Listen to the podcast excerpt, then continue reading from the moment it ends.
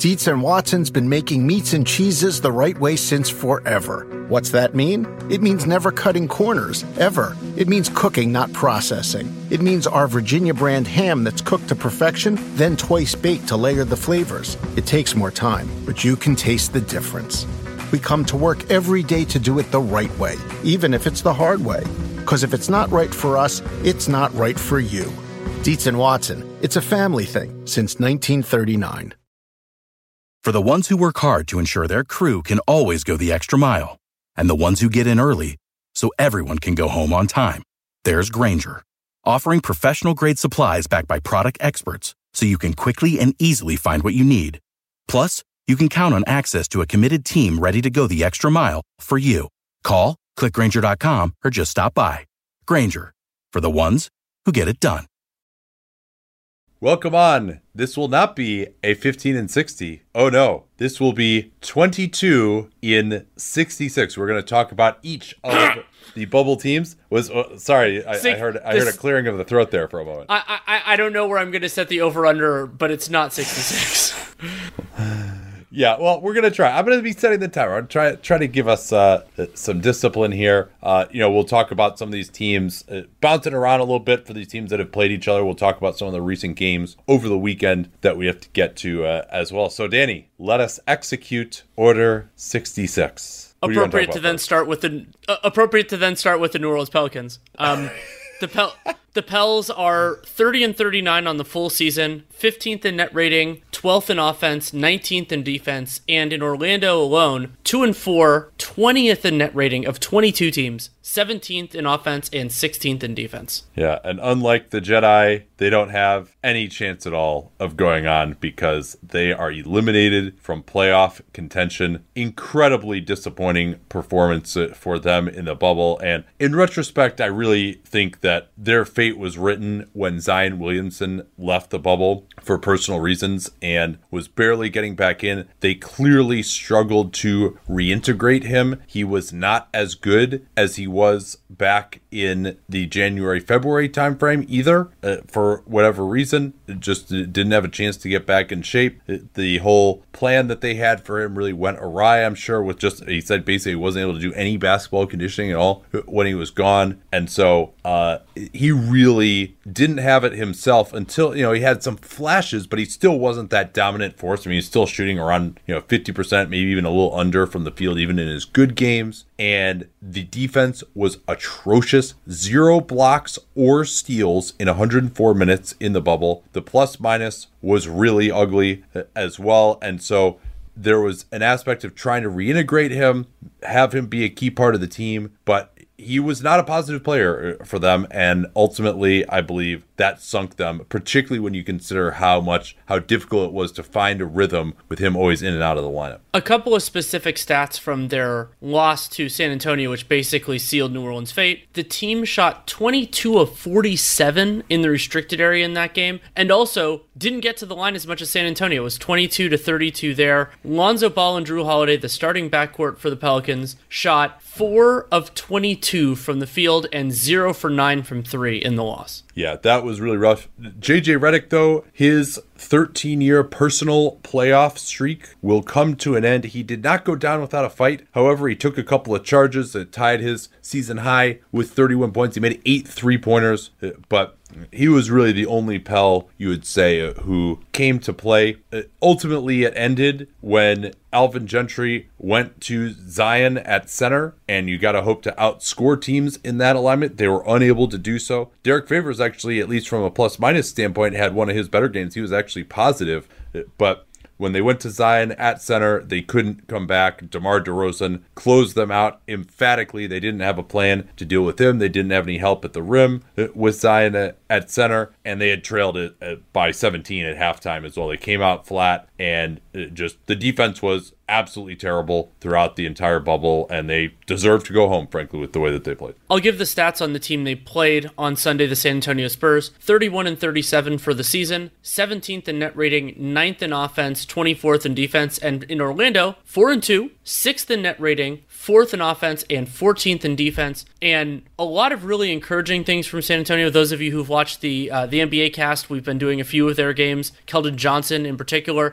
and Derrick White's confident shooting, though unfortunately he suffered a knee injury in the game, and I haven't heard anything on his status. Yeah, it was a knee contusion for him, but he was unable to return. I mean, he had been maybe their best player in Orlando here. Uh, DeMar DeRozan continues to cook 27 points, 10 of 16 from the field uh, for him. They had no answers for him whatsoever. Uh, Drew Eubanks uh, has really impressed me uh, as well for this team. Uh, and, you know, I think they might think of him as potentially a, a backup center. He, he, certainly should be in the mix uh, next year. He, he, does a nice job protecting the rim, had two blocks and two steals in this game. He even has some nice ability to take a couple of dribbles, get into a hook shot a little bit if needed. Had six offensive rebounds in this one as well. So I, I really liked what we've seen from him. Um, Jakob Poeltl continues to give them good play. I mean, Eubanks and Poeltl combined for 11 offensive rebounds in this one.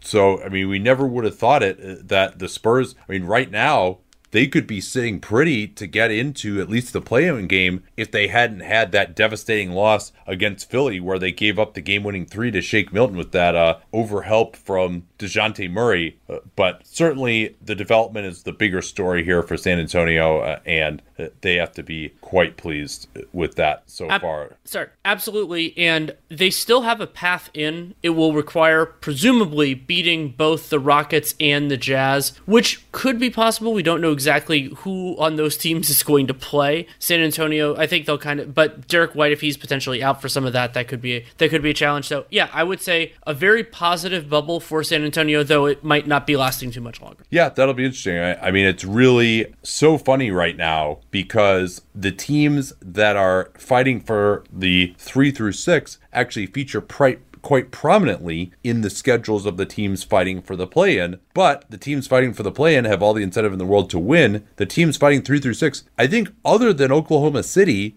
Denver at three, Houston at four, Utah at six, should all actually be pretty happy with where they are in terms of the matchup. And, and we'll see whether OKC puts a, a wrench in that. Uh, will actually have their game against Miami. That could be a, an interesting game at 8 Eastern on Wednesday. Also, we're doing uh, on NBA League Pass uh, 3.30 Pacific, 6.30 Eastern, Boston and Memphis. So we got big games here in the, the playoff chase in the West coming up. So very excited to potentially bring you that. Anything else uh, on the Spurs here before we move on? Uh, no, let's jump to the Phoenix Suns. The Suns, another team we've done a fair amount on the League Pass broadcast. I mean, that game against the Pacers was awesome. 31 and 39 overall for the season, 18th in net rating, 17th in offense, 18th in defense, and in Orlando only, still 5 and 0. Uh, third in net rating, 10th in offense, a strong fourth in defense. Well, and the crazy thing is, the Suns still have to win out really to have much of a chance. Uh, uh, they do have the advantage on San Antonio by virtue of having played two more games and split them, so they have a, a slight percentage point ch- chance against them. There are many who are saying, "Hey, like, see, the Suns should have been invited to the bubble. They're five and zero." Oh. But the fact that it's possible that they could go eight and zero oh and still not even make it into the play-in game. It, on the other hand, you could say when you know, in theory, safety was supposed to be a factor. If a team that won all its games still isn't going to make it into the playoff game, you know, then uh, you can argue well, that especially that when great. Memphis has only won once.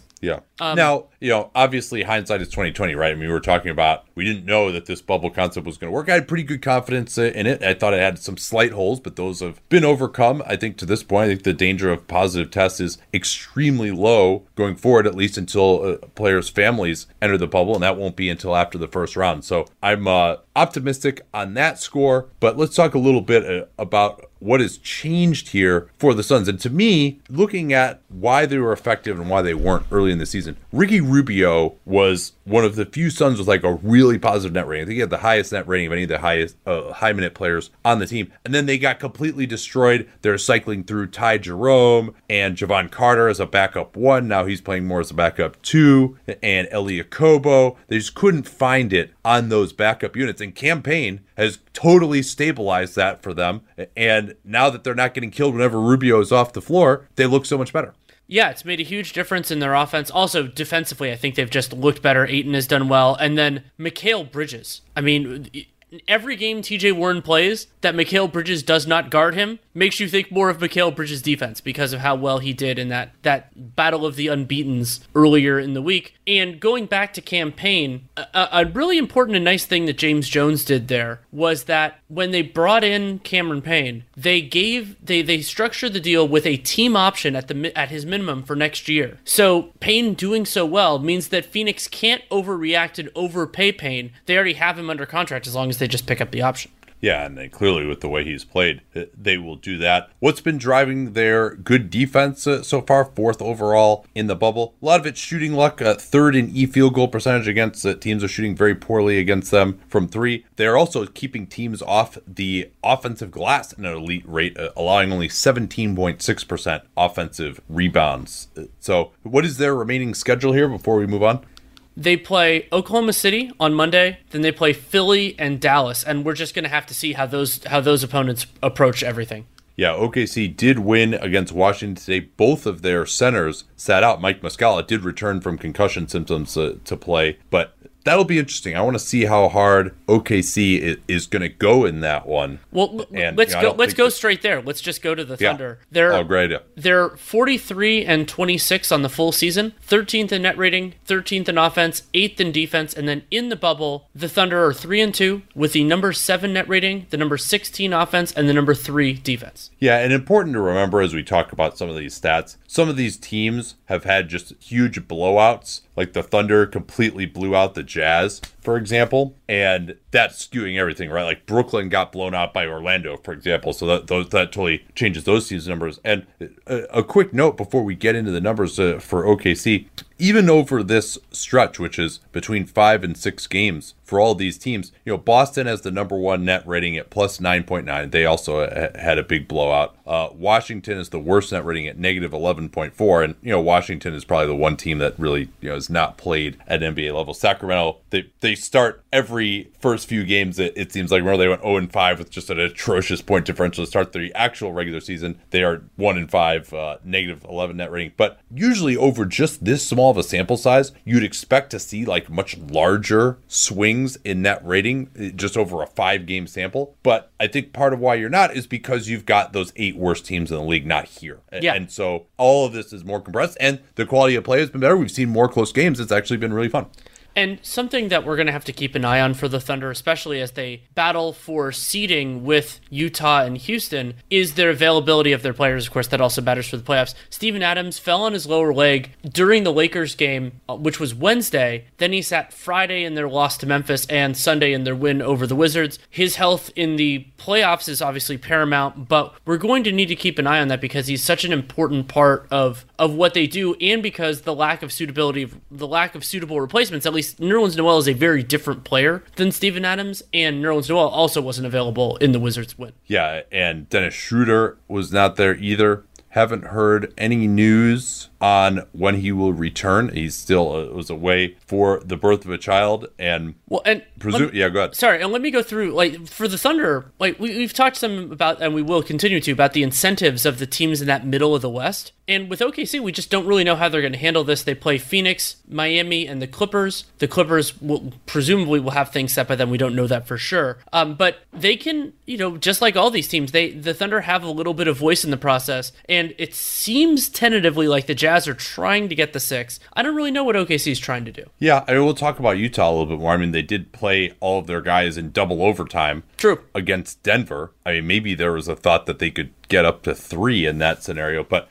I mean, I think the question to me is what is OKC's motivation? And and some of these injuries and not having Schroeder make me think that hey, maybe they're going to try and just dial it back and they're okay going up uh, against Houston. Um, you know, that would be the team I would least want to face just in terms of quality. But they've also really struggled against Denver because Jokic always uh, burned Steven Adams, and so I don't know. Maybe they aren't quite as matchup concerned. You would think that the Jazz would be all about the sixth seed uh, because then it would be very difficult for them to have to play that Houston team that is uh, so bedeviled them the last two years. And I'm rooting for a different series as well. I don't want to see Jazz Houston again. I think that's going to be uh, de rigueur uh, at this point Um, but yeah, let's get a little bit more uh, on Oklahoma City. We did their stats, right? Yeah, I already did them. Um, I mean, it's it's going to be tough for them with Noel and Adams out and Schroeder. You know, I mean, they may not. I mean, I think they should probably be underdogs in that game against Phoenix, particularly coming off the back to back. And you know, you might see a little bit of a rest there, and they got to get everyone back healthy because they have five good players on this team, basically. And and and they're and they have to start strong because no matter who they're playing, they're playing a capable they're playing capable opposition. The Thunder do not have enough latitude to have a slow start. Let's get to Portland here. Uh, the team of the weekend, they played both games. The Clippers rested Kawhi Leonard. They did not play Paul George down the end. Portland had a six point lead, and then they went into the dribble the air out of the ball prevent offense, and the Clippers got back into it. Rodney McGruder, of all people, hit a huge three to put them up one. Damian Lillard drove on McGruder, drew the foul, misses two free throws. Uh, Jusuf Nurkic had fouled out, and then they had a chance to get a tough three to tie it by Lillard. He missed that. Zach Collins didn't foul. It was I think it was Patrick Patterson who got the rebound, and the, the Clips closed it out, uh, much to the glee of Paul George and Patrick, Patrick Beverley, who then got into a social media spat with Damian Lillard after the, the, game. And so, I mean, Portland, if they had won that one, which honestly they should have, they had some really rough mistakes in those last couple of minutes and only scored 42 points in the second half. They got outscored by six by the Clips reserves in the fourth. They would be sitting pretty right now for the eighth seed if they had just won that one. But they've also had some close wins uh, as well. So the, the cookie crumbles both ways in that. And, uh, and, and it does. The, uh, yeah, it does. But I mean, at the same point, I watched I watched a fair amount of their game today against Philadelphia, and I actually thought it was very disconcerting from Portland's perspective. Sure, Lillard dropped 51 points, but remember, Ben Simmons was out. Joel Embiid only played six minutes because he left with an ankle injury, and yet the 76ers still pulled like a, I think it was a 117 offensive rating. Portland's defense is it has its moments to be sure, but they looked very porous in this one. And yeah, may- maybe there's a, a, player that y- you might point to that they could uh, could improve a little bit uh, on the defensive end. Although that player had 20 points and was plus 14 in the game against the Sixers in 36 minutes, so uh, maybe I should be shouldn't be quite so hard on Carmelo at least uh, for this game. Yeah, and they've also partially because uh, Hassan Whiteside has been out with a hip issue, and we'll have to see what his timing is. It looked like he was going to be huge in the matchup against the Embiid, but then neither Whiteside nor functionally Embiid really played in this one. So they went to Wenyen Gabriel, who provided some energy, but not nearly as capable as some of their other options. And also, talk about burning the candle pretty hard for your Portland, and they have plenty of incentive to. Lillard and McCollum on the second night of a back to back, 40 and 39 minutes respectively yeah, after they went really hard. I mean, they have had no compunction about playing big minutes for Lillard and McCollum. They've had to. I mean, they, it's been must win since the beginning, but you wonder if they get to that first round series out of gas. I mean, they're going to have to play a back to back in the play in as well, potentially, if they get there. So they could be just totally wrecked at that point. Um, well, and, and something to think about, Kevin Pelton wrote about this well at ESPN, is that Portland really, there is a really big incentive for them to push to get the eight because even if, and you and I would, if it's Portland Memphis, would favor Portland pretty significantly in a neutral site game against Memphis. If they're the nine, they have to win twice. And so you could think about this as like, okay, let's say we gave it a 60 40 chance for Portland. I'm not saying those are the odds we would give it. The odds of a 60% of a 60% team winning both games is actually only 36%. So they have it's such a huge structural advantage that the expectation is whoever gets the eight is advancing anyway. So Portland, they still play Dallas and Brooklyn. Brooklyn, who's been, we'll talk about them later, has been shockingly potent so far, though they'll now have their seat clinched. Like, there's a lot for them to play for, even though it looks like they're going to get into the playing game. Man, I just love American Giant. Just an amazing clothing company. I was reminded again of how much I love it when I drove from California to Montana over the All Star break. And you know what it's like when you're on a long road trip and it's cold, particularly when it starts off warm in the bay and then we get into some really cold areas. You're like, well, I don't want to wear like my jacket in the car, but then I get out to fill gas. I'm going to be freezing. But the American Giant hoodie was perfect because despite being made out of a nice heavy material that'll keep you warm. It's not too hot as well. So I was able to wear it in the car, not be too hot, step out of the car and still be warm enough when I was filling up gas or going into a restaurant or something that I didn't feel like I needed my jacket even when it was cold outside. These things are amazingly durable. I proposed to my wife wearing an American Giant hoodie in the Grand Canyon almost seven years ago. I still own that same hoodie. I still wear it constantly. And American Giant has since spread out into all sorts uh, of other types of clothing, like their premium Slub Crew tee, the No BS high rise pant, the slim roughneck pant featured in Giant Magazine, issue two. Every American Giant piece is made in America and designed to last, no exceptions, and it provides year round comfort. So find a closet staple for every part of your spring days at American Giant.com and get 20% off your first order when you use that vendor code CAPSPACE at checkout. You remember, we talk about CAPSPACE all the time here on the program. That's 20% off your first order at American Giant.com. Don't forget that cap space code to let them know you came from us.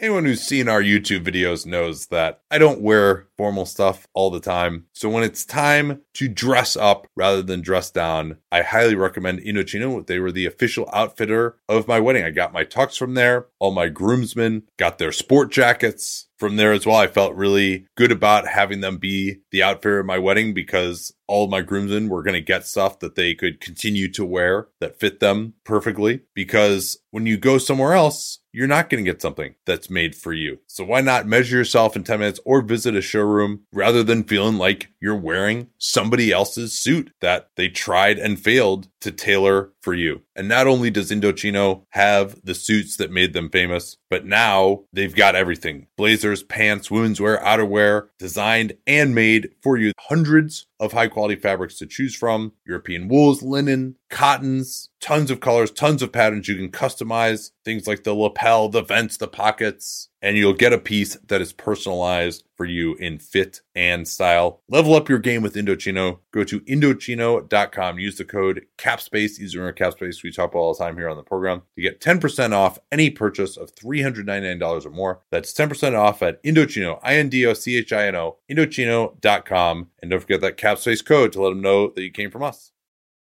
So, got to talk about Lillard's 51 point game. I mean, he Oh, had yeah. that ridiculous game against Denver. And you'll recall, I, I thought that he just looked so in control in that game, whatever Denver threw at them. And this game was another example of that, right? So, Embiid goes out early. And so Damian Lillard says, Well, where can I attack? Well, Al Horford has struggled to protect the rim this year. I'm going to go right to the rim. He's 9 to 10 at the rim, 15 of 16 from the foul line. Also had, had seven assists. Now, he was clearly gassed by the end of this. He had a couple of just atrocious turnovers because he was getting pressured up and he just had to, uh, just didn't have the juice to like really go by guys and make a strong pass. It threw a couple away when he was being double teamed, but he did enough. He had a huge four point play. Then he followed that up with another three and a layup. So nine points uh, in the- space uh, of four possessions uh, that brought Portland uh, ahead after Philly actually went up six with about five minutes remaining. And I mean, you could just tell that like every time he had to put the gas on, it was an incredible effort, but he did it, and it was just a, a virtuoso performance from him. And with that 51 points uh, per Casey Holdahl, he becomes the eighth player in NBA history with at least five 50 point games in a season. Pretty good company there, th- those other seven guys, huh? Yeah, they're they're Wilt, Kobe, James Harden, Michael Jordan, Rick Barry, Kareem, and Elgin Baylor. Woof. Let's turn to Philly now, and obviously, uh, oh, actually, we, did we give the no, stats we didn't give the stats. I'll do that No, now. So Yeah. Portland, 33 and 39 on the full season, 19th in net rating, 5th in offense, 27th in defense, and then in Orlando, they're 4 and 2, 9th in net rating, 1st in offensive rating, and 20th in defensive rating. And yeah, now let's jump to the their opponent on Sunday, the Philadelphia 76ers. I'll start with their stats so we don't forget them. The Sixers are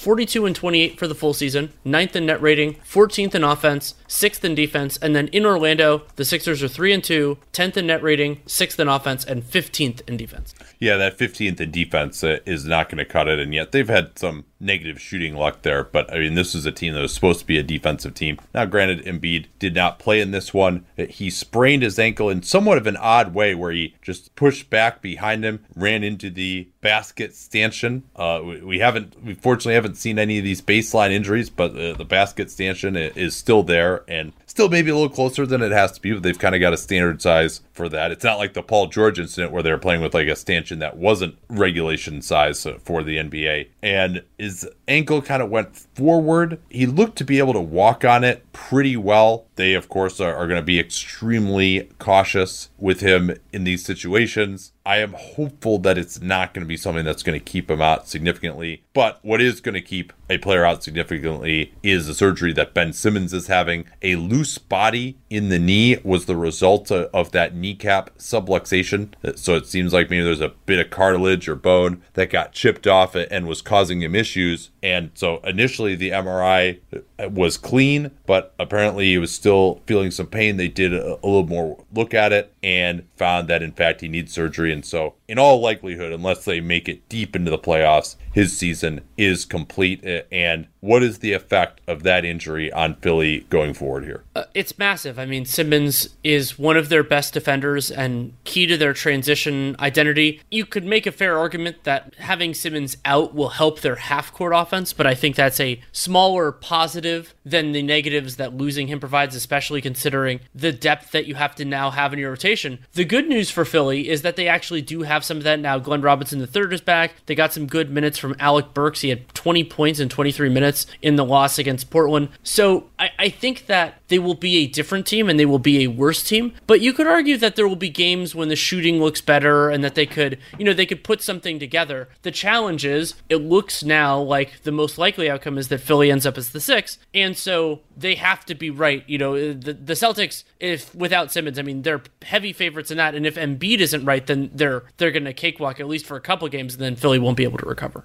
Yeah, we could talk a little bit about that that seating issue in the East in a second here. You could say that perhaps I think you can at least make the argument. We got asked about this uh, on the League Pass broadcast today of whether they could possibly be better without him. And I think you can make the argument that they'll be better with their starters on the floor in half court offense uh, without Ben Simmons uh, because he still kind of doesn't really have a place to stand. He mucks up the spacing for Embiid. He's not going to shoot three pointers really. So uh, now when Embiid is out of the game, then he becomes a much more versatile threat. He can roll to the basket uh, and obviously as a transition guy is pretty good, although we had seen little of that so far. We also had seen little of uh, the defense uh, that he brings. He had really gotten lit up a, a couple times, most notably by TJ Warren. Boston also, going back to the playoffs two years ago, always does a good job against him, loading to him in transition, although without Al Horford, it's a little bit harder for them to do that. This year, uh, there is going to be more space for Embiid to work against Boston without Simmons out there, and that is the matchup that has killed Boston. But I think they just they don't have enough defensively without Simmons. He's still a good player. They don't have enough good players. And, you know, but if they are going to do it, Danny, it's got to be the guy that they gave a near max contract to this offseason, picking up the slack. Yeah, Tobias Harris is going to have a lot on his plate. And in the game against Portland, Tobias Harris had 19 shots, scored 16 points in those 19 shots, never got to the line, had three assists and no turnovers. Eh, he just has to take on a larger role because somebody's going to have to do it. And, you know, it, it, I'm very interested in that. Josh Richardson hit a ton of shots in that game, was 6 of 10 from three. But the model of success is especially if Embiid is limited is, is going to be really challenging for them. And Philly playing so their the remaining schedule is Phoenix, Toronto, Houston. I would guess that two of those three teams are still going to be trying and they don't have the tiebreaker against Indiana by virtue of losing that game to Indiana earlier in the bubble. So they they have to they have to outperform the Pacers the rest of the way and that is a big ask. Yeah, I mean, so either they have to go two and one, and the Pacers have to go zero and three, right? Because they they they're a game behind them right now. And the tie goes to the Pacers. That's right. Yeah, or they would have to go three and three and zero, and the Pacers have to go one and two. Those are the only two ways that it could happen. What is the Pacers' remaining schedule? We can shift to them in a, in a moment here. Sure. Their stats, but first, what's their remaining schedule? Remaining schedule: they play Miami, Houston, and then Miami again, which actually gets into the this really interesting thing. I'm going to give the stats for for the Pacers before we get all the way into that. The Pacers are 43 and 27 on the full season, 12th in net rating, 15th in offense, 7th in defense, and then in Orlando, 4 and 1, only lost to the Suns, 8th in net rating, 12th in offense, 8th in defense. And so yeah, it creates this crazy circumstance where it is entirely possible that 9 of the Pacers' next 10 games are against the Miami Heat. Yeah, if in fact uh, that series were uh, to go 7. And the story of course remains TJ Warren, 39 points against the Lakers, closed it out with aplomb. Warren now averaging 34.8 points in 38 minutes in the bubble, getting up 23 shot attempts per game, 61% from the field, 56% from three. And he really has just been scoring at all three levels. Off the bounce, uh, three pointers in particular have looked really good for him. And the overall shot chart I said it's really all four levels for him. He's taken 37 shots in the restricted area, pretty good number for a five game sample. He's 13 of 18 from floater range. He's it just has an unbelievable floater. 10 of 23 from mid range, still very good, 44%. And then that scalding 56% on 36 attempts uh, from three, 29% usage, and they have a 122 offensive rating with him on, on the floor and a 19.5 net rating I'm looking forward to this matchup against Miami, though. Maybe we can preview that a little bit since we know they're at least playing twice and probably also playing the playoffs. Remember that Jimmy Butler, TJ Warren feud? Uh, Butler has been out, as we'll talk about. Um, as we look to this now with no De- Domantas Sabonis and Miami playing with Bam at center, the, it's going to really be a whole new matchup between these two teams, I think. I agree, and the the spacing is going to to be a little bit more present. Though some of the movement in Indiana's offense is going to have to be different due to personnel. I mean, Sabonis Sabonis does make some of those cogs work, and that might be part of why uh, Doug McDermott in particular just hasn't looked quite right. Is that he had such good chemistry with Sabonis, but the defensive like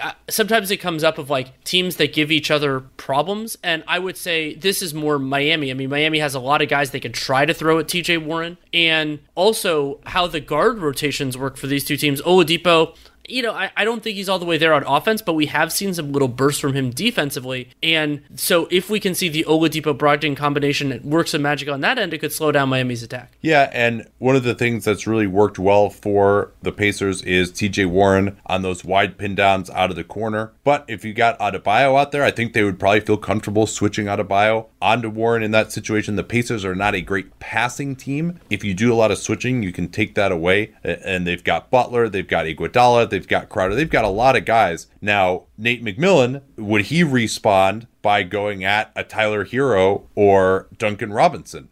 and making those guys screen for Warren as the ball handler and well, then see what happens. Well, and what makes me excited is going back a year and a half ago to when the Pacers played, or was that even longer ago, when the Pacers played Carmelo when he was on the Thunder and they went at him every single possession for like yeah, five that was 17 18. 17 18. Yeah. And that was that was a, a, more ruthless Nate McMillan. He he can if he sees an advantage, he'll go to it until the other team stops it. And Spo is a wonderful defensive coach. I, I would love to see how those teams match up. And we're, we're obviously going to see it twice, but maybe we'll see it more than that. Let's jump to the stats on Miami 43 and 27 on the full season, 8th in net rating, 7th in offense, 11th in defense. And then in Orlando, the Heat are 2 and 3, 13th in net rating, slight positive, 13th in offense, and 13th in defense. Yeah, and Butler has not played for a couple of games. Goran Dragic has had the ankle. Uh, both are likely to play per Ira, Ira Winderman in that first matchup against Indiana. They've been surviving offensively with Tyler Herro and Duncan Robinson. Bam Adebayo had that wonderful game in their upset win over the Celtics without Butler, uh, but he admitted that he's still kind of trying to get his rhythm back uh, after uh, he was not in the ball. I don't think we ever totally confirmed that he had COVID 19, but it, uh, one would deduce uh, that he did. And he, so he's still trying to get his win back a, a little bit. Tyler Herro, though, getting to the basket a little bit more. And we noted in the young player bit that his finishing at the rim was not great. Uh, he's actually 10 of 12 uh, at the rim in five games. So taking a couple attempts there, but finishing well. And then he's been scalding from the mid range uh, at nine out of 14. He was uh, kept them in it early on uh, against the Bucks uh, before Milwaukee pulled away in the second half. And then Duncan Robinson's shot chart is uh, unique, shall we say. Oh, you mean because he has nine shots inside the arc and 36 above the break threes?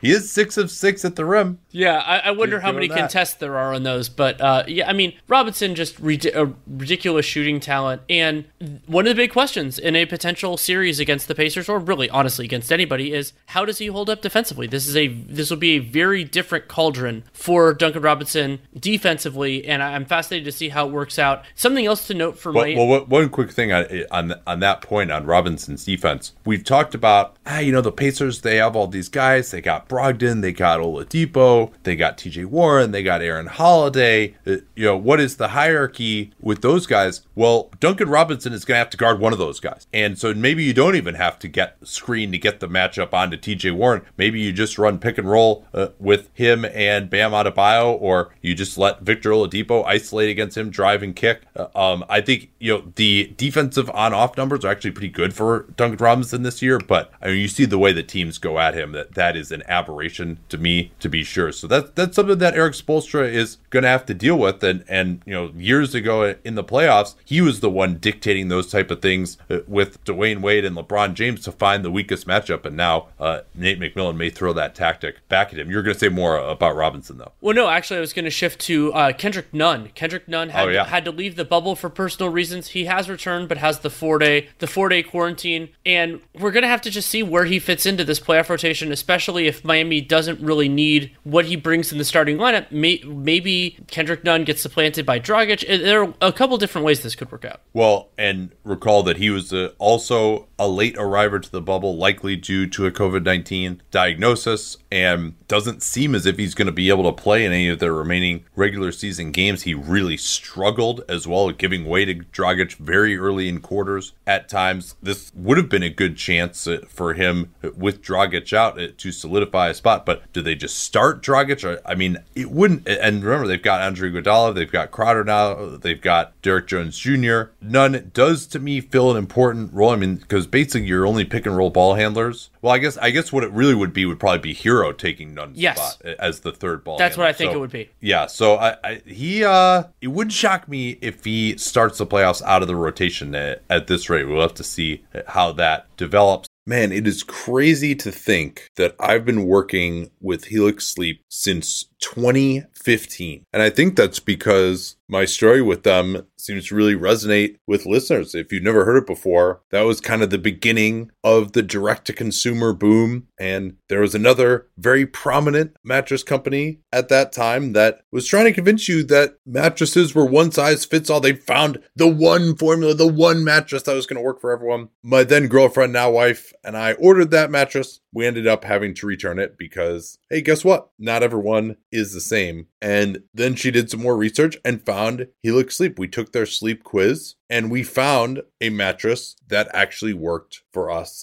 and our body types. And uh, Helix offers 20 unique mattresses. Everybody sleeps differently, and Helix mattresses are designed for specific sleep positions and field preferences hot or cold, side sleeper, back sleeper. So take that Helix sleep quiz, find your perfect mattress in under two minutes and it's shipped straight to your door free of charge. It's no risk because you really need to sleep on the mattress in your own home. You're like, well, how should I order this if I can't sleep? I'm like, yeah, you're not going to learn anything by going to the mattress store and sleeping on the mattress. Where do I take my shoes off? Do I leave my shoes on, but then my feet kind of hang off the bed because I don't want to put my shoes on the bed? And is it weird that I'm laying here for more than 30 seconds? You can't tell anything under those circumstances. You might as well just order it, get it sent to your house, get that 100 night trial. They're 10 to 15 year warranty, depending on the model. And there's never been a better time to try a Helix Sleep mattress because they are offering 20% off all mattress orders and two free pillows for our listeners at helixsleep.com slash capspace. Easy to remember slash capspace. We talk about all the time here on the program. That's helixsleep.com slash capspace. This is their best offer yet. I can attest to that since I've been working with them for nine years. And it won't last long with Helix. Better sleep starts now. Don't forget that slash capspace URL to let them know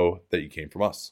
I was. Where th- do you want to go next sir? Let's go to the Dallas Mavericks. We can talk a little bit about Mavs Bucks, one of the other interesting oh, yeah. games of the weekend. Full season stats: the Mavericks are 42 and 30, still number one in offense, number six in net rating, number 17 in defense, and then in the bubble, two and three, 15th in net rating, 9th in offense, 18th in defense. But yeah, let's start this with Luka Doncic against the Milwaukee Bucks in that thriller. 36 points, 19 assists, 14 rebounds, and plus 12 in 42 minutes. 9 to 10 from the line, 12 to 24 from the field, and just just some absolute beauties in there. Yeah, and it's clear to me we got asked on the cast today why Dallas causes such problems for Milwaukee. And certainly Luka Doncic is outstanding. He's going to be patient. He's not going to drive into eight guys. He's going to set up three point shooters. But it starts even more with Kristaps Porzingis. And he, to me, really causes problems because he's the guy that you can't leave open. Remember that uh, Dallas ended Milwaukee's big winning streak of I think 18 games earlier this season without Doncic in Milwaukee as Porzingis went completely crazy in that game uh, with the deep threes. And that really is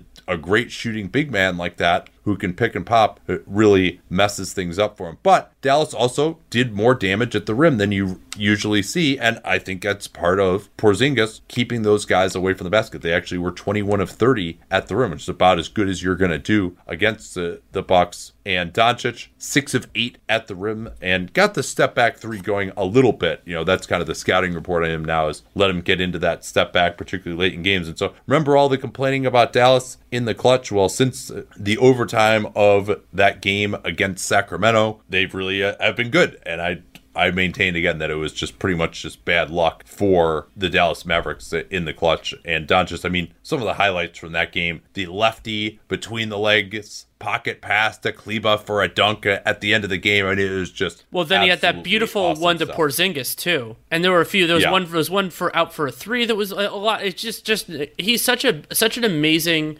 use of tempo and pace and knowing where the angles are from Luka, and so excited. I mean, this is age twenty season to see where this goes. One other nuance for Dallas before we get to Milwaukee that I think is very significant and also really kind of surprising. Rick Carlisle announced ahead of time. We already know this that Dallas is going to sit their key players in their game on Monday against the Utah Jazz. And so there's a part of it that makes total sense, which is it's the front end of a back to back. Dallas has played a bunch of really long games. They've given like overtimes and everything like that. They've given a lot of work to Luka. Yeah, haven't they had three overtime games? I believe they have. So Yeah. that part of it makes sense completely. However, Utah is the team directly ahead of them, and as things look right now, we'll, we'll, get to those teams in a bit. It looks like the seven is not where they would want to be because that the most likely opponent there is the Clippers, and the, their path out of that is by beating the Utah Jazz in their game, and so it is a little bit surprising that that Carlisle's going to do that. Maybe they just don't care. Maybe they think that there's that, that there's a chance that, that the Clippers fall to the three seed, which is more likely after that loss. We'll talk about that. But it is it is intriguing that when, especially when the next game that they play, the tail end of the back to back,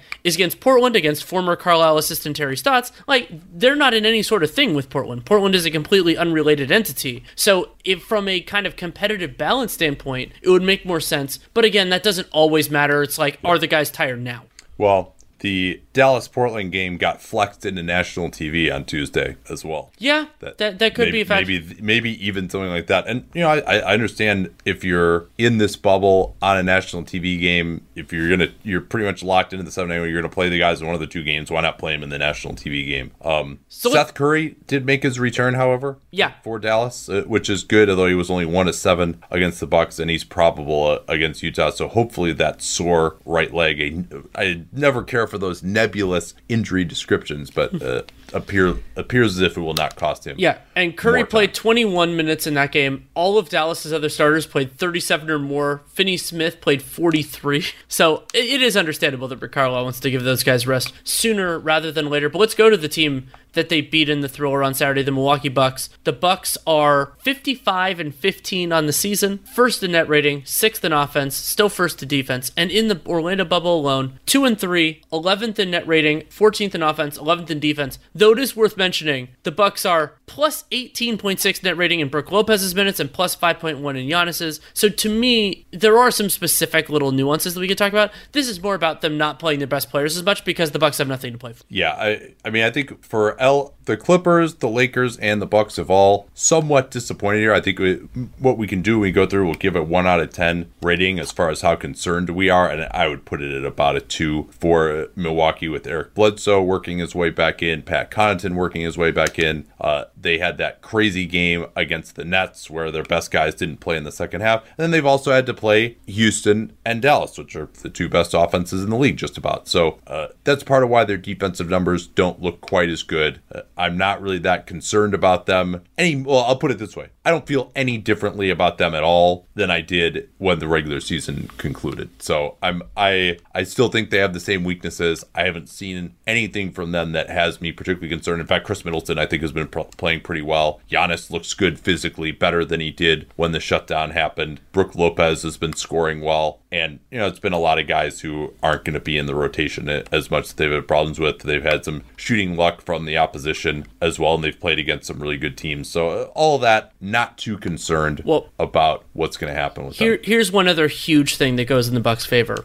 the teams that they're competing with in the Eastern Conference, like you and I have talked about, that it's it's a it's a pretty favorable draw for them right now. You know that, and it's only gotten more favorable. So Sabonis being out for the Pacers, the injuries that are going on with the Sixers, the Raptors and Celtics don't look like world beaters right now, and and yeah, they could look dramatically different in a conference finals a month month and a half from now. But one of the ways that the Bucks became more vulnerable, could have become more vulnerable in the East, was another team rising in this hiatus to to meet them, and I don't think we've seen that. Yeah, I think, you know, Boston is a pretty good matchup against them offensively on Boston's side, but they can't stop Giannis. And then Toronto is a pretty good matchup with them defensively uh, with guys like Anunoby and Siakam and Marc Gasol, does a nice job helping at the rim, and Ibaka. You know, a lot of the same guys. Granted, it was Kawhi last season and he's not there anymore, but they didn't have Anunoby last year. So I, I think they can do a pretty good job in the outs, but I just, I don't think that there's any way that Toronto can score well enough uh, against them. And we'll talk about Toronto's offensive performance a, a, little bit later on here. So I think the Bucks are fine. I don't think we need to talk about them that much. They haven't been trying that hard. Let's move on. How about we move on to the Toronto Raptors? Let's just do it now. Um, the Raptors are 50 and 19 on the full season, fifth in net rating, 18th in offense, second in defense. In the Orlando bubble, they are four and one, 12th in net rating, 21st in offense, and first in defense. Yeah, and that 21st in offense, you know, they've been t- turning the ball over like crazy, including Kyle Lowry had nine turnovers in the game we did for League Pass today uh, against Memphis, which we'll talk about in greater detail momentarily. And they're also getting to the foul line a ton, and they're shooting relatively well from three, but the games when they haven't shot well from three, it's looked pretty ugly. And so I think this has been about what I expected from this Toronto team. They had a nice start. You know, they're four and one in the bubble. That's maybe better than expected because they had a very hard schedule, and they're going to make it difficult for anyone. Those guards are awesome defensively. I mean, they're probably the most fun defensive team to watch. I would say at a minimum, uh, more so than the Bucks because the Bucks kind of just barricade the rim, and you know it's just you're banging your head against a brick wall. Whereas Toronto's flying around out there and causing turnovers and still protecting the rim and still closing out on shooters. So I, I really enjoy watching them defensively. Let's talk a little bit about the game though uh, against uh, the Grizz. Uh, from Toronto's standpoint, Pascal Siakam finally found it. He had been held to less than his season average of 23 points in every game so far in the bubble and only cracked 20 once. He broke out 4 of 9 from 3, 26 points in all uh, for him, including, two really big threes off the dribble late in isolation situations. Those are the shots that he's probably going to need to be able to hit against a team like Milwaukee. And, you know, pretty impressive that the guy who the series against Philly changed when they put Joel Embiid on Siakam and dared him to shoot. Now Siakam is closing out games, uh, hitting three pointers. Well, and, uh, and that's the, the yeah, jump shot was not what had been betraying him before this. You know, Siakam yeah. had been less efficient, but he's been shooting it pretty well from three. Yeah, absolutely. So, uh, and just some of the plays that Lowry and VanVleet make off the ball, the incredible help that they uh, provide, showing up in ridiculous places. It really is just a, a treat to watch these guys play. And then on offense, yes, they don't have that great penetrator, but and part of why we we worry about them is you know number one they're very dependent on transition. That's something that you can hopefully take away unless you're turning the ball over in a, when you're more locked in a playoff situation. Then also even in the half court they're very reliant on the opposing team to make mistakes. So what do i mean by that? Like for example kyle lowry does not want to finish at the rim anymore. If he drives he's either going to like try and feel contact and trip himself and fall down and get a call or he and vanvleet want to drive to the rim get the big man in the air and then kick out for threes. And so, can you play them, force them to make a, a shot with a decent contest, but not over rotate to them? Know what they want to do and avoid leaving the wrong shooters, avoid letting them get that blender going. Because once they do get that initial opening where you have to put two on the ball, there's such a smart passing team, particularly with Gasol up top making decisions, ping ponging passes all around to shooters, that that's where things can go awry for you offensively. But if you can just avoid making defensive mistakes against them and stay solid, they don't have the juice to really beat you one on one. Is the, the observation that I've had uh, on them in the bubble. Yeah, I fully agree with that. Another important ramification of the Memphis game is that Toronto clinched the second seed, so that means functionally they have nothing to play for in the remainder of the bubble. And that could end up having some ripple effects throughout it because they play Milwaukee, Philadelphia, and Denver. Philly and Denver still have plenty to play for in terms of seeding. Yeah, absolutely. And Toronto's rotation seems relatively solidified. Yeah.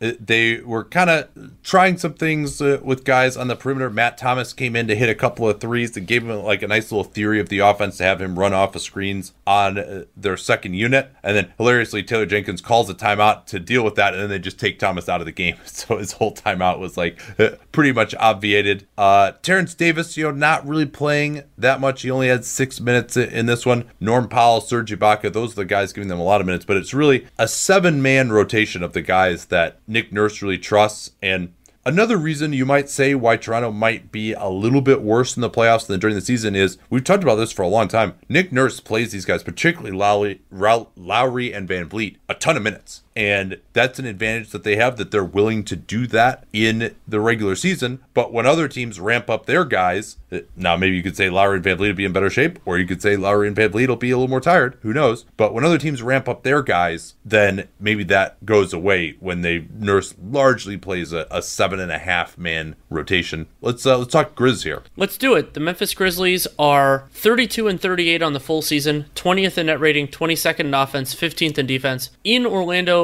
only 1 and 5, 14th in net rating, 18th in offense, and 5th in defense. They did restore order with a huge blowout win of Oklahoma City on, I think that was Friday. And without that, they really uh, would be in trouble. But they're probably going to need to get another win here. Uh, they had a three and a half game lead over Portland entering the restart. Portland's four and two. They're one and five, so it's pretty close now. Uh, who do they play in their last two games? They play Boston and Milwaukee, both of whom have clinched their seeds. And there is the connection, which Pelton noted, of Taylor Jenkins being a former Bucks assistant. They could give a little bit of a a little hand wave, a little bit of a parting gift to Jenkins by sitting their guys. Also, clear cover because that's the Bucks' last game of the season, and not that they need, you know, uh, they they have really no reason to to force anything. So Memphis, it's this weird situation that we got into with the bubble, where Memphis has this incredibly high opponent strength of schedule, but we didn't know what the context was going to be, and so they might benefit from that. But Toronto didn't have a ton to play for, and they still played hard and still beat Memphis.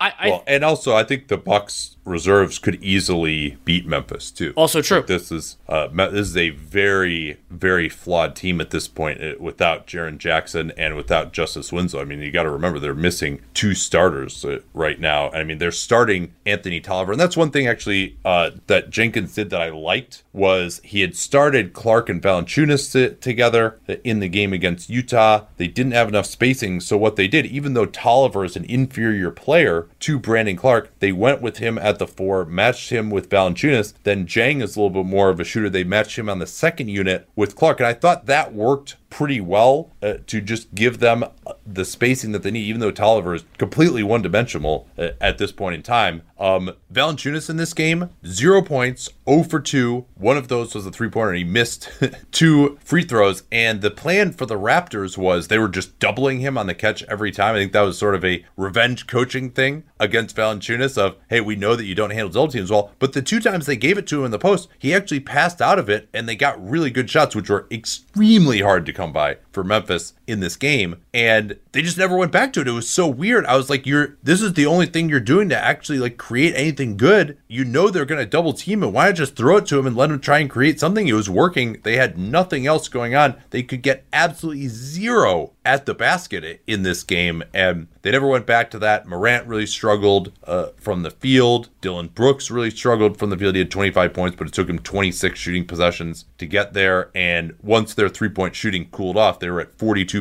10 out of 24 in the first half. Uh, Toronto pulled away, and it was only a, a bevy of Kyle Lowry turnovers early in the fourth that put the Grizz kind of close, but uh, never really got back into contact. A couple other quick points from this one. Grayson Allen continued his hot shooting, four of ten from three, and Brandon Clarke actually his three point shot looks like it's uh, the release has gotten a little bit faster, a little bit cleaner. Two of four from three in this one, and that's a, a really interesting wrinkle potentially for him to keep working on in the offseason. That a potential pairing with Jaren Jackson or even with with Valanciunas. It would look a lot better if he I can add that spacing when necessary, even if Clarke has been very efficient inside the arc. Well, and a really positive development for the Grizz as well has been Grayson Allen, who again had 20 points in this one, and I think he is a really nice backcourt mate.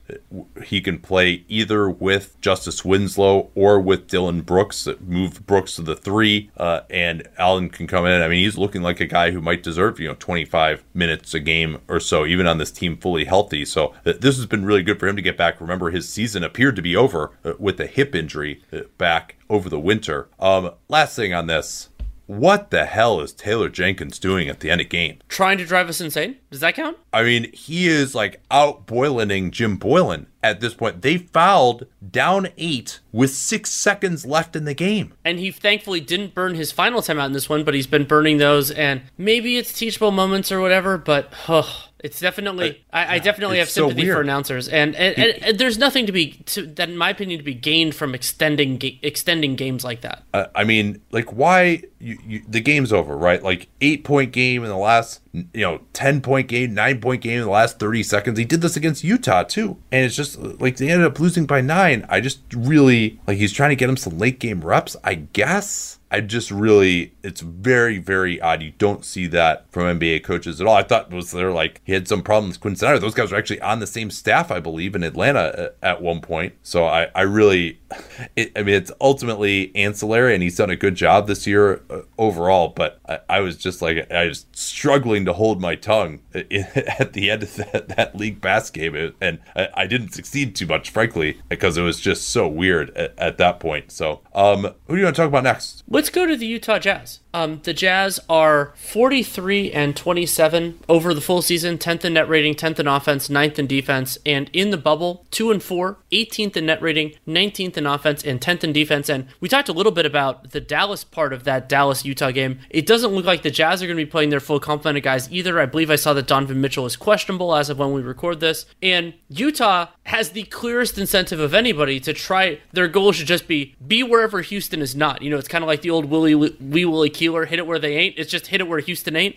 But uh, I don't know if they know how to do that because at this point there's still a lot of uncertainty in where all this goes. And there, it kind of seems to me like part of it is just getting right physically, and part of it is thinking that Houston's going to get the uh, Houston's going to get the four, so then the six would be the most advantageous place. So we're, we're kind of going to have to see. But we part of them going to such a young a young group was that we got to see a, a few different things in that game that we did for League Pass. Yeah, that was what that was Friday, right? Friday morning. Yeah, when we did fra- when we did frantic research for 40 minutes when we realized that none of the jazz players were going to play. Yeah, and I'm I was glad actually, you know, I, I really because we just hadn't seen Rayjon Tucker and Jarrell Brantley, for example, at the NBA level. Miye Oni, we saw him a little bit in summer league. I don't think Brantley even uh, played with them in summer league. I know Tucker didn't because he got signed from the Wisconsin Herd, and I thought of those guys, both Oni and Bradley or, or Brantley are going to get chances. They actually played some minutes in the game. Uh, Oni got 10 minutes, Brantley got seven in the game against the Nuggets. Oni was actually plus 15 in that one. Oni is a 3 and D style of shooting guard, but has some athleticism off the bounce uh, as well. And, you know, not an amazing decision maker at this point, but he didn't look lost out there to me at, at all against San Antonio. And then Brantley is a very odd player, but one that I think could have a place. He's strong. About six seven, yeah, six seven, two fifty five. He's not cut up at all, but surprisingly quick feet. He actually guarded DeMar DeRozan reasonably well. Uh, Rudy Gay, he got dunked on really badly one time when he went for a steal and let Gay get to his right hand, which I'm sure he learned the lesson on. And then offensively, he's got a pretty decent handle, very smooth looking jump shot. He's not, you know, 40% guy, but he had high volume, you know, mid 30s from the G League. Certainly someone that I think you'd feel okay with. So I they're desperately looking for something at the backup four, even a backup three. And, you know, I think he could provide a little bit of something. I'm not saying he should supplant Georges Niang necessarily, but they just need somebody coming off the bench with size who can guard anyone on the wing. And you know, Brantley, I, I, I mean, you never want to go crazy over one game. And you know, I watched a little bit of his G League film as well to prepare for the game. But I, I think they should give him a shot, and I think he's going to get a shot here in these last couple of games if they're taking it easy. Uh, that double overtime game against the Nuggets was absolutely wild. Oh yeah, it was completely nuts. And again, we we wondered exactly what the incentives were going to be if for for the Jazz because if the, if you want to try to get that if you want to try to get the Nuggets in the three six, the easiest thing to do is just have Denver win that game. But instead, they're going at it full blaze. Yeah, maybe they're worried they're going to fall to the seven as as yeah. you've talked about. Maybe, but also it gave us one hell of a basketball game. So I'm pretty thankful. I'm pretty thankful there. Uh, Donovan Mitchell had a completely ridiculous 35 points. And I mean, it wasn't the most efficient game, 35 points on 36 shooting possessions, but he had some real highlights. And it, it showcased something that he has become so much more dangerous shooting off of screens. Yeah, you know, it's. Uh, I mean, uh, my buddy David Locke, who uh, I'm I'm in business with him. I love David Locke, but his comp of Donovan Mitchell to Klay Thompson and Ray Allen coming off of screens, I thought was uh, a little premature. But Mitchell has been more of a catch and shoot guy. I mean, he's got that beautiful straight up and down form, and he did hit some big shots late in this game to tie and take the lead or keep a minute late in uh, what ended up being double overtime. But, you know, this is a, a Mitchell game of 12 out of 33, eight assists. You know, it's not amazing to me. They played guys a lot of minutes. Uh, what ended up ending things was Rudy Gobert fouling out at the end. Again, I hate that you don't get an extra foul in double overtime, uh, and that ended up really sinking them. Uh, but we can kind of shift to the Nuggets uh, here and I thought this game was fascinating for a number of reasons uh, as well. Why don't you give us their fundamentals before we get into that? You can make money the hard way becoming a bullfighter, or save money the easy way with Xfinity Mobile. It sure beats making money as a human cannonball. Now through March 21st, learn how existing Xfinity customers can get a free line of unlimited intro for a year when they buy one unlimited line. That's hundreds of dollars in savings on your wireless bill. Visit XfinityMobile.com today. Restrictions apply. Xfinity Mobile requires Xfinity Internet. Reduced speeds after 20 gigabytes of usage per line. Data thresholds may vary.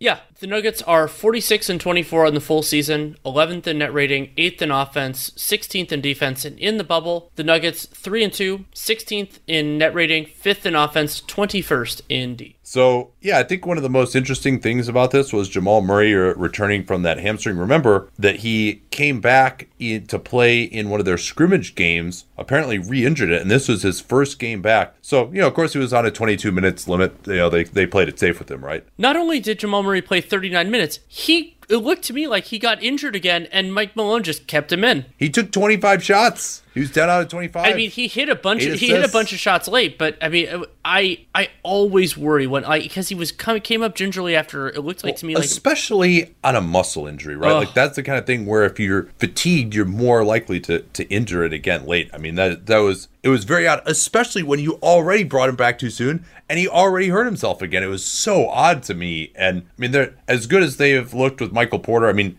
Will Barton and Gary Harris are still out, by the way. Yeah, and they've already um, been ruled out on Sunday. They were ruled out for Monday's game, which is never a good sign. Yeah, and Barton was another one. He played in the scrimmage game with the sore knee and had to shut it down again and hasn't been seen since as well. So uh, I did think the Nuggets massively outplayed the Jazz in this game, though. The Jazz were 40% from three and the Nuggets were 24% from three. And uh, Nuggets still ended up winning. And, uh, you know, skinny Jokic, there are some questions about what he was going to look like. Could that potentially reduce his ability to power through guys in the lane? And au no, him being skinny, I mean, he doesn't really jump any higher, but I think his first step in particular is quicker on those quick spins, facing up out of the triple threat position as well. And if he just gets a little bit of a shoulder by you, that's all he needs. He's such so good at playing the angles, getting his shoulder into guys, great touch with either hand, that if he can get that slight initial advantage that he has more from uh, uh being skinny now, and he's still plenty strong, he's really able to abuse guys. You know, I thought uh, Gobert he hurt him particularly in the overtime. He had the oh man, what's the name of it again? I, am gonna I'm forgetting it. The uh the one foot fade away the, off the Sombor right shuffle. Thank you, thank you. Yes, that is. Uh, I got it. I got to get that one nailed in the lexicon. That's such such a good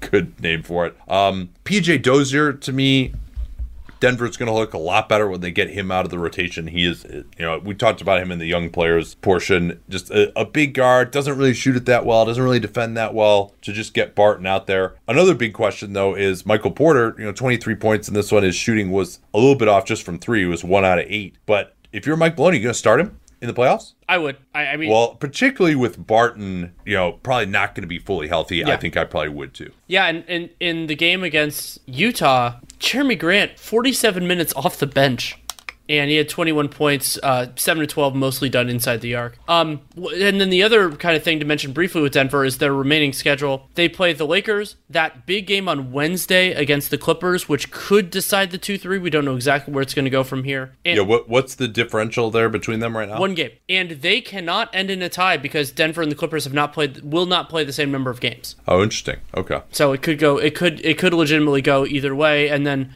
then uh, Denver ends the season against the Toronto Raptors, who have already clinched the two seed. So we'll see what they do there. Um, let's go. Let's go to the Houston Rockets. The Rockets are 43 and 25 on the full season, seventh in net rating, third in offense, 14th in defense, and in the bubble, four and one, fourth in net rating, 14th in offense, and seventh in defense. And fortunately, they are getting some reinforcements. Hopefully soon. Yeah, Russell Westbrook, Eric Gordon, both expected to return this week. Recall that Gordon sprained his ankle in a scrimmage game, was looking pretty good, but don't need those guys when you got Austin Rivers. Yeah, Austin Rivers in their game on Sunday against the Sacramento Kings had a career high with 41 points, 14 of 20 from the field, 6 of 11 from 3, 7 of 8 from the, from the free throw line and never never one to lack in confidence. He it, it, you know, good good to see him good to see him do well and Houston has, you know, they've just kind of kept moving along. They've had guys step up in individual moments. Harden, you know, had 32 points in this game, played 33 minutes and they're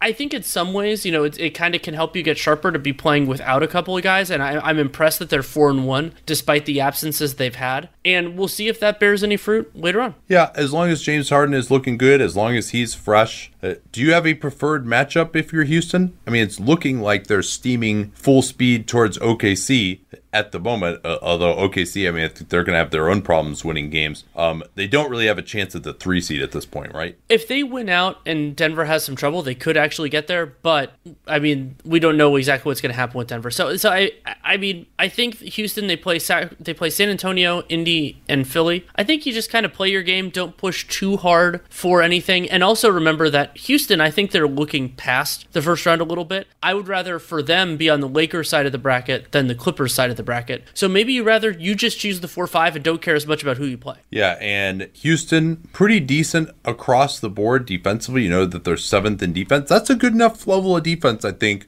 to make them dangerous and forcing a lot of turnovers. The one thing where, of course, uh, they've struggled mightily is defensive rebounding. They're giving up 30% offensive rebounds, but that's not that's not so bad that it's going to kill you if you can do everything else. I mean, they're never going to be a great rebounding team with this group, but it's not 35% offensive rebounds, it's 30, and that's that's not enough that in an individual game you're just going to be sunk purely by that. So I, I think their defense has been pretty encouraging to me. I thought they did a pretty decent job on Giannis and the Bucks in that game. So, and then offensively, once Gordon and Westbrook are back in particular, I mean, I, I, expect them to be one of the best playoff offenses. I mean, that's how they're built. They better be, or they're they're not going to be a contender. The Kings vanquished. Uh, they are officially eliminated from playoff contention with Portland's win uh, as well. They are 29 and 41 21st overall in net rating. They sport the 20th ranked offense and, for consistency, the 20th ranked defense per cleaning the glass. In Orlando, they struggled to 1 in 5, second worst net rating in front of only Washington, 15th on offense, and a hold your nose 22nd in defense, 121.7 defensive rating oh. in the. And this game. Now they had to play the Kings and the Mavs, but yeah, I don't even know what timer that was for. But um, uh, that that was for Houston. Okay, but I, um, I started it late though. Yeah. Don't worry, Houston fans, you're not getting shorted. We're going to talk about you plenty. You're actually going to be in the playoffs. Yeah, and talk about we're going to talk about the Houston Sacramento game a little bit. The Kings started this one out on a with a 36 to 23 third quarter. Here's where it went after that. 38-20, 32-15, and the game was basically over. I, I, mean, yeah, first first quarter. I think you might have said they started with the third quarter. Oh, yeah, first quarter they were up. I mean, I bet I bet they wish the game was over in the third quarter, but um, it, it I mean, Sacramento, it it's just kind of been what I expected. I just didn't think they had the talent level to really to really make much noise, and they had a pretty hard schedule, and we've seen that really come home to roost for them. You know, losing to losing to Dallas, losing to Houston, and then and then they didn't have enough. You know, because they were kind of in the same situation or similar to the Suns, where if they had gone perfect or close to it, they could have gotten there, but they've been far from it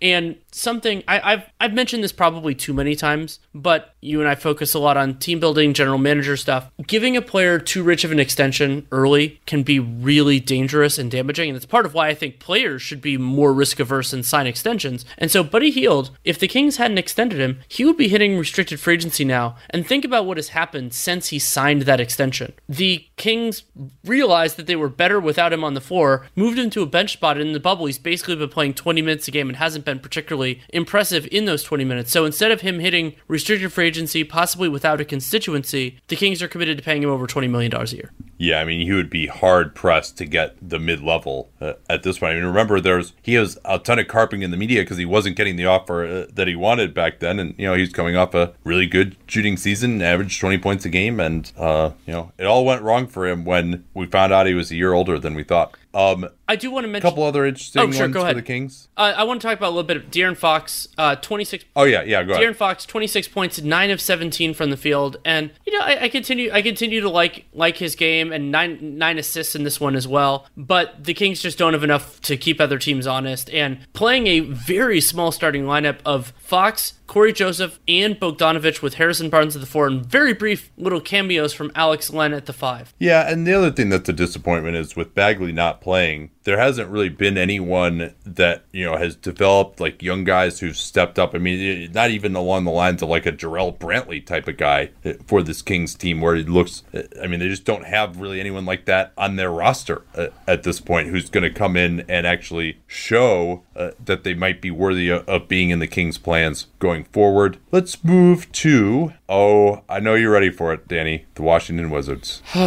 They're 24 and 46 overall for the season, 25th in net rating, 16th in offense, and a robust 30th in defense. They are the only winless team in the bubble, 0 and 6, 11 and 4 net or negative 11.4 net rating is dead last, 20th in offense, 17th in defense. But to me, the most interesting thing about Washington in the bubble has been Troy Brown Jr. Partially due to injuries and absences, they've just had to put more on his plate, including a stretch where which got our friend Fred Katz going, where he was really the only playmaker on the floor for the Wizards, and so Brown is averaging 16 points, 5 assists, and 7.3 rebounds in about 33 minutes in the bubble. And they've been outscored by his negative 10.2 net rating. You might say that's real bad. It's actually one of the better ones on the team for the guys playing real minutes for them. Yeah, Troy Brown uh, proving a much worthier casus belli for Fred Katz than Josh Huestis was. Yeah, and, and Brown, 52% true shooting on about 21 usage. In the bubble, Thomas Bryant has the uh, the best net rating of their uh, true rotation players at negative 5.8. And Brown, I, I mentioned that because I was doing net ratings. Uh, Brown, 32% on 4.3 4.2 threes per game. Pretty fine with that. And, you know, like, I, I wonder where this is going with Troy Brown, though. Like, to me, when I've watched him play, he looks more like a secondary creator, which is fine. You know, he's not point guard size or anything, so you can make that work. And you still want to have competent point guard play. But the good thing for the Wizards is they should be able to have that because John Wall's coming back. They have Ish Smith signed for next year. They could theoretically, if they really wanted to, bring back Shabazz Napier. So, as a complimentary ball handler, I'm largely okay with it as long as Brown makes enough threes to keep opponents honest. Yeah, and it seems like a third guard role because he really is a guard. He's not really small forward size. He's the best they've got uh, on the wing, unless you want to say that uh, Bonga is your guy, but I think he's too limited offensively still to, to be in the starting lineup. But I think if he's there next year, if you do start him, you take him out pretty early. Then when Wall or Beal goes out of the game, you bring him back in to give you that secondary ball handling. I think that's a better role for him because he's just going to do a lot of standing around off the ball with Wall and Beal in the game, and I don't know that that's the best use of his talents. Hey, Jerome Robinson's hitting some shots. He is uh, 14 of 37, which is 38% on threes so far in the bubble. Another guy who's taking threes is Thomas Bryant. He's taking five of them per game, and he was actually doing really well in uh, in the WARP projections after four games. I do not know if that continued. Yeah, Kevin Pelton's uh, WARP projections. Yeah, Bryant, uh, you know, really did more of his damage around the rim, but has extended out uh, and eight jump shots per game overall is a lot for him. But he, he was uh, has scored quite well. Defense. Hey, I mean the Wiz 17th on defense out of 22 teams. I mean, what a win that is for them in the bubble. They're easing on down the road. Let's turn to, I mean, if it weren't for the Suns, probably the biggest surprise team in the bubble, at least in terms of record. That is the Brooklyn Nets, four and two. The Nets are four and two without Spencer Dinwiddie, Kevin Durant, Kyrie Irving, DeAndre Jordan, Wilson Chandler, Taurean Prince. I can't even remember everyone that they're missing. Michael Beasley.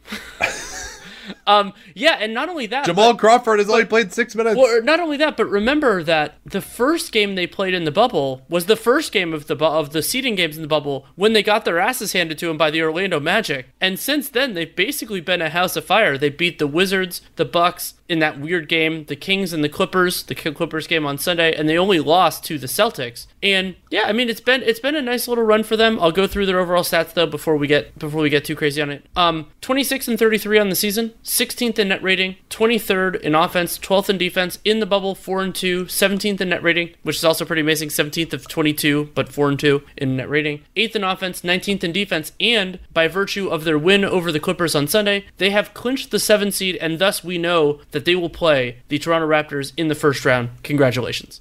Yeah, who would have thought that that, that would be the case? And uh, the Magic have had their injuries. Uh, we'll talk about them, but uh, they've done it on the back of some awesome three point shooting, including their game against the, the Clips uh, today, where they withstood 39 points from Kawhi Leonard. And Clips were largely trying. Paul George sat out, uh, and they've got some other injuries, but you know certainly Kawhi Leonard uh, was out there giving it his all, and that's usually enough against a team. But yeah, I mean their three point shooting, where they hit over 23s against the Bucks. Granted, the Bucks didn't play anybody in the second half of that game, but you still wouldn't have thought that they could have beaten the Bucks when you look at their personnel coming in. I mean, that first game against the Magic, which we did for League Pass, like you thought these guys are never going to be able to score. Like, and I think they deserve a lot of credit, Jacque Vaughn, for putting these guys in a little bit different position to succeed. Remember, the Magic trapped Caris LeVert at the point of attack after he had a really nice first quarter and were able to take the ball out of his hands and neutralize him. And so they've responded by getting LeVert more ISOs. They've responded by getting LeVert the ball at the elbow in triple threat position, uh, using some of his size, getting some post ups uh, as well. And uh, Zach Lowe had this that he is uh, averaging almost 1.2 points per possessions on isolations and drawn fouls on 17% of those plays in the bubble. So that's a really good numbers uh, for Levert, who, you know, is he going to be a primary scorer for a team? I don't know. We'll see. I mean, they have really good spacing around him, at least uh, to help out.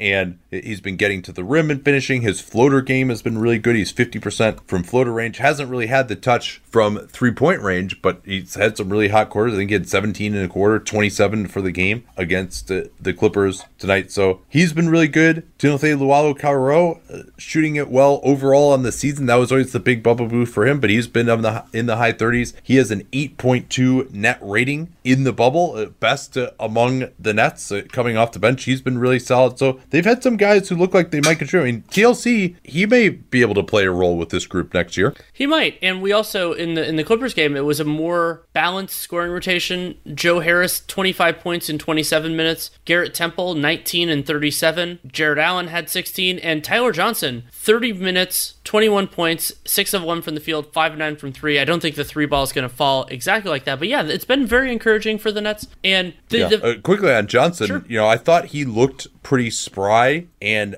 I always suspected when, when we did that game against the Magic, and I always suspected that he must have been dealing with some sort of physical issue to have as severe of a drop off as he's had the last year and a half. And he looks pretty fresh. And yeah, he's not someone who's going to take a lot of jumpers for you off the pick and roll, but you know, he's he was a good third guard in his time, and he looked like he could be getting back to that player. You know, a couple of hot games, so let's not go crazy. But I mean, that's more hot games than he had basically the entire last year and a half. yeah, uh, anything else on the on the Nets, or do you want to move on? Yeah, why don't we I was- talk about? Let's t- yeah, let's talk about the team that beat them on opening on opening morning, and then basically hasn't won anything since the Orlando Magic. The Yeah, well, I mean, they've been rocked by, by injuries. Evan Fournier was out today with an illness. Of course, uh, Jonathan Isaac tore an ACL, and actually, it was reported that he also tore his meniscus uh, and had surgery to repair that. So, a little bit more complex of an injury for him there. It could potentially impact his timeline if he were, in theory, to come back next year. Uh, And so they're finishing this game against Boston where they actually put in yeoman's work uh, to get it to a close game down the end and in fact got it into overtime. Uh, DJ Augustin, Markelle Fultz, Terrence Ross at the three, Gary Clark who, I mean, hilariously, we thought this is this team that again has so many forwards they don't know what to do with them all. And now Gary Clark is playing the four for them, and of course uh, Vucevic, and they didn't have enough juice offensively in the end. Jayson Tatum uh, hit had five points right at the end of the game, hitting a. There are actually a couple of poetic moments at the end of this game, at least for Celtics fans, less so for uh, well, unless you're talking about a tragedy for uh, Markelle Fultz fans. But first, Jayson Tatum posts up Fultz uh, and hits a turnaround jumper over. Remember, of course, those guys guys got traded for each other. And then at the end of OT, the Magic are trying to get a three pointer. They need a three. They inbound in the backcourt to Fultz. He drills up the Magic just completely lay off of him. He doesn't want to take it. He has to give it to Vucevic, who misses this impossible leaner as they lose. So, uh, though it was not the uh, most beautiful of endings for Fultz, although he did have a, a, decent enough game overall. Yeah, Fultz had 16 points, 7 of 18 from the field, 10 assists, six rebounds, uh, and, and, was was about even in his minutes when or uh, against you know the backup for mostly backup versus backup. But then he came in for, for, some of the close, and yeah, it's I mean for Orlando they have really been ravaged by injury, and it is it seemed like there was this structural advantage going in. Now they're going to face the Bucks, and I mean I think we I think we know where this is going, and my my bigger concern with them is just I don't know like where where it goes from here, not this season, but moving yeah. forward. Like I, I I actually think this could in the end be a good thing for them. I mean, yeah, but now you really wish that they had retooled and you know not done the Vooch and Terrence Ross contracts two years last year. You know, going coming from the from the surprise playoff. Yeah, well, here's the thing though. Like if Mo Bamba were ready to step in, and then you know it might have been different. But I, I mean, Vooch, we'll see. Like he, I don't know if he's untradeable in that contract. I don't think but, he's untradeable, um, but it's a, it's it's a lot of money tied up in guys that aren't necessarily a part of where this team is going. But again, they're going to be in a if they're assuming they want to keep Isaac. I mean, they're going to be in a holding pattern for next year, at least to some extent, because without him, they won't be the same team. Well, and I mean, let's remember this though. I mean, this is to me, I don't know if it's a disaster that they're eight, and I'll explain why in a second. But you know, I think if they, I mean, obviously the Isaac injury and like you know, who know Aaron Gordon has this hamstring. Who knows if he's going to be healthy? Uh, Fournier, I assume, will be back. That's just a non-COVID illness, so it was the designation there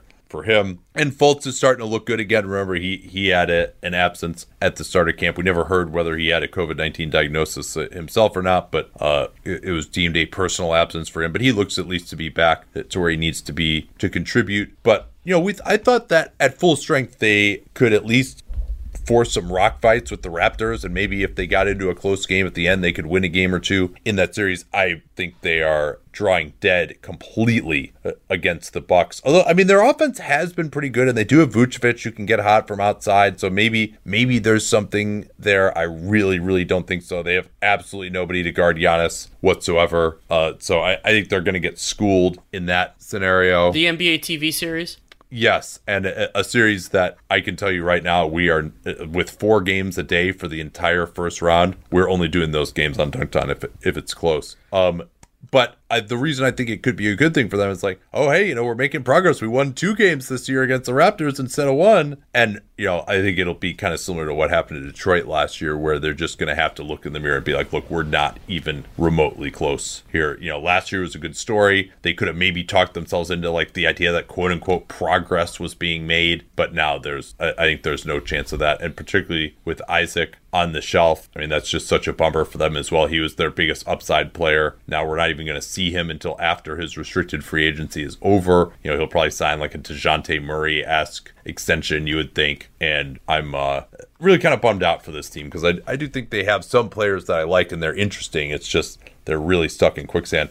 Let's uh move on here Let's go to the team they played on Sunday. Boston Celtics. Celtics yes. are 47 and 23 on the full season, second in net rating, fourth in offense, fourth in defense, and in the bubble, 4 and 2, number 1 in net rating plus 9.9, third in offense, sixth in defense. Yeah, and a couple of things to note here. At the end of this game, first, they're down five with 40 seconds left. They run a play out of the timeout to get the two for one for Jaylen Brown. He misses the three. Kemba Walker, of all people, tips the rebound out. Jayson Tatum, with a difficult sidestep three, hits it to draw within three. And then they go no timeout after they get the stop. And Tatum brings it up, gives it to Kemba Walker, and Kemba Walker who you know was signed to a max contract in theory maybe this star he says no, no i'm giving it to Jayson tatum they get him to Markelle Fultz against the post and tatum uh, ties the game and I, I thought that was just very interesting you know not a lot of guys in kemba walker's position i think would have that humility for a young star it seems like boston has established that tatum is going to be their go-to guy and he's started to get it together now after a rough start. Also outstanding was Gordon Hayward in this Yeah. one. It is kind of funny how even when he really gets going in the first half, and he's been incredibly efficient this year, he'll kind of just get lost in the shuffle with these other guys. But uh, he to me looks a little bit more athletic. He even had one of his signature chase down blocks that he used to have from back in Utah uh, against DJ Augustin. Had a couple of dunks in this game. He's not still quite as much pop, but looks better uh, to me uh, as well. Looks better defensively to me as well, where he'd been a little bit of a liability. So that was good to see. Um, their rotation though looks as unsettled as ever behind those top six guys or so. Yeah, I mean, Grant Williams got a DNP CD in the Orlando game. Robert Williams is it looks like the uh, he's getting backup center opportunity. He played 15 in this one compared to Enes Kanter's 8. And yeah, I mean, other than Marcus Smart who didn't close this one, it's it's not completely clear game in game out where where this is going. Not only necessarily right now, but really when it when this when the stress comes in the first round of the playoffs. Yeah, so they didn't go with that five small unit that got crushed at the end of the first half with uh, by Bam Adebayo in the Miami game at the end of this one. And then Kemba Walker was on a 32 minute limit, so he sat in the overtime. They did bring in Smart at that time, Yeah. and they were able to to come away with the win. But I do think you know Rob Williams, he brings some things, but like I mean, him guarding Joel Embiid, you know, would it be who, who's going to fall out quicker uh, between like him and Jakob Poeltl guarding guarding Joel Embiid? I mean, it's going to be Joel's going to make pretty quick work of him. Maybe he can look better when Embiid is out of the game. Brad Stevens going to have to manage his rotations carefully in that series. You would think if he does want to play Williams, but it does seem like Robert Williams is always just two defensive mistakes away from a seat on the pine. Yeah, that's definitely true. Want to remind you again uh, about our Patreon. We are really ramping up that at patreon.com slash Duncan Leroux. One thing we're doing now is called the Daily Dunks, which is basically just the best stuff that we are reading every day.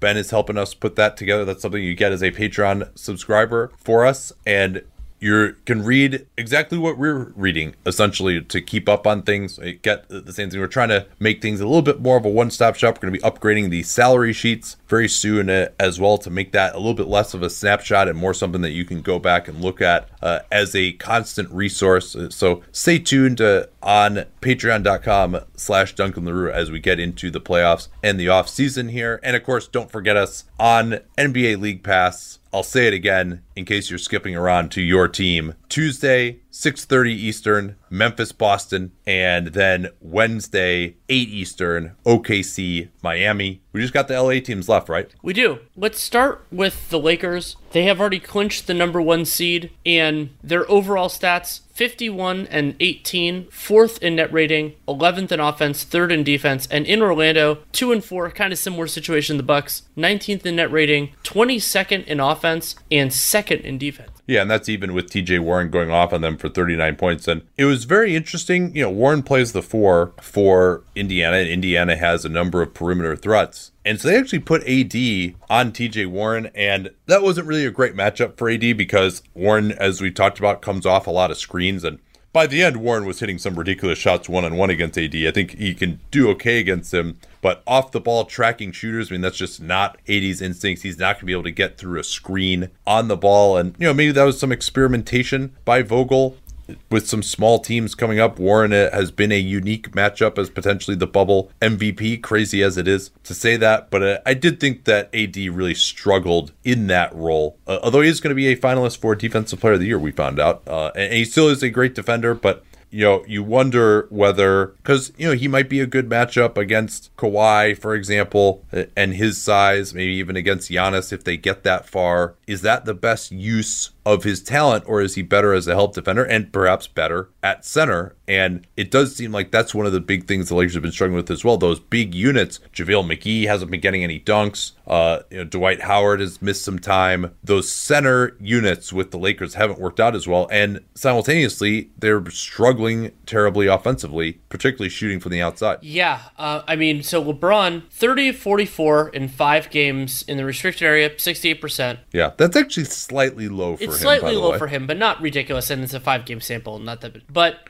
Yeah, but I mean, you know, there's a lot of lot of traffic around the rim these days. But if you, if you take offense. out just the restricted area, LeBron 12 for 49 from the rest of the floor. That's 24% and an effective field goal percentage of just 33%. AD 77% in the restricted area, but only 26 shots in six games there, and 14 for 61, 23% from the field outside of the restricted area. Well, and AD shooting twice as many shots outside the restricted area as in the restricted area, like that's not what makes him great. And so they really, and the Lakers have struggled so incredibly badly. They had a five out of 37 game from three in this stretch. They shot it a little bit better uh, over the weekend against the Pacers, uh, but still uh, weren't able to get much space uh, against them. AD also, I mean, he's had just two total clunkers. And that's something that I hadn't noticed that this year, but David Locke pointed this out when he was on the Pels that, you know, his averages are awesome, but he is one of the more inconsistent superstars. And the theory of that always was, yeah, he's one of the more, you know, the fact that he gets his usage rate up as high as he does with this kind of a game is really Im- impressive, but he needs someone to set him up in pick and roll. He's probably one of the best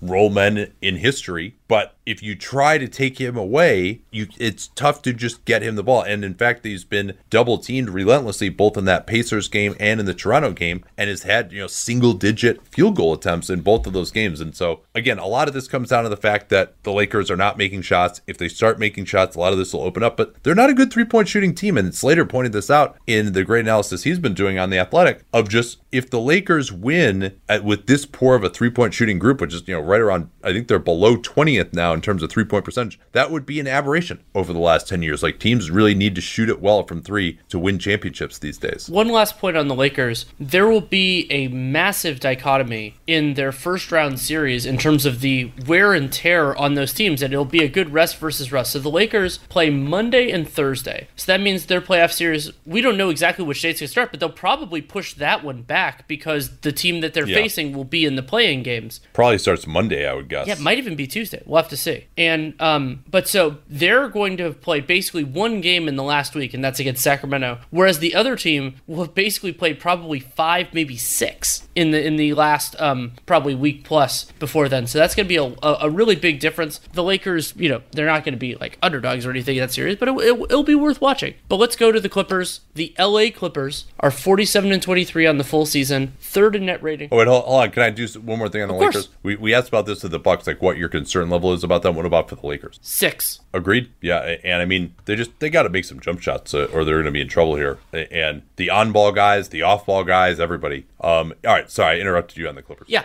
Okay. So the Clippers, 47 and 23, third in net rating, second in offense, fifth in defense, and in the bubble, three and three, second in net rating, second in offense, and 12th in defense. Yeah, and recall they had that massive blowout of the Pels. That's a, a big backstop of that net rating. But they've had a number of games where they haven't had Leonard and George together. If you had to ask me, you know, at three and three, what my level of concern is on them, I mean, just a little bit because you know you're always wondering about the lack of continuity. They still don't have Harrell. There's no word for Patrick Beverley on that severity of that calf issue. But I mean, probably 35, 40% of their rotation minutes right now are going to guys who just probably aren't going to be in the rotation. And when they really came to play against Dallas, uh, whom they blew out as well, uh, they looked really good. So I'm I'm not, you know, I would say I'm at like a two, three. I, I'm at I'm at a for three them. for them. I thought about going a little higher just because of the the maintained absences, like Montrezl Montrezl Harrell still not still not being a part Yeah. of this. That's concerning. But I moved it down to a three because the Lakers are six.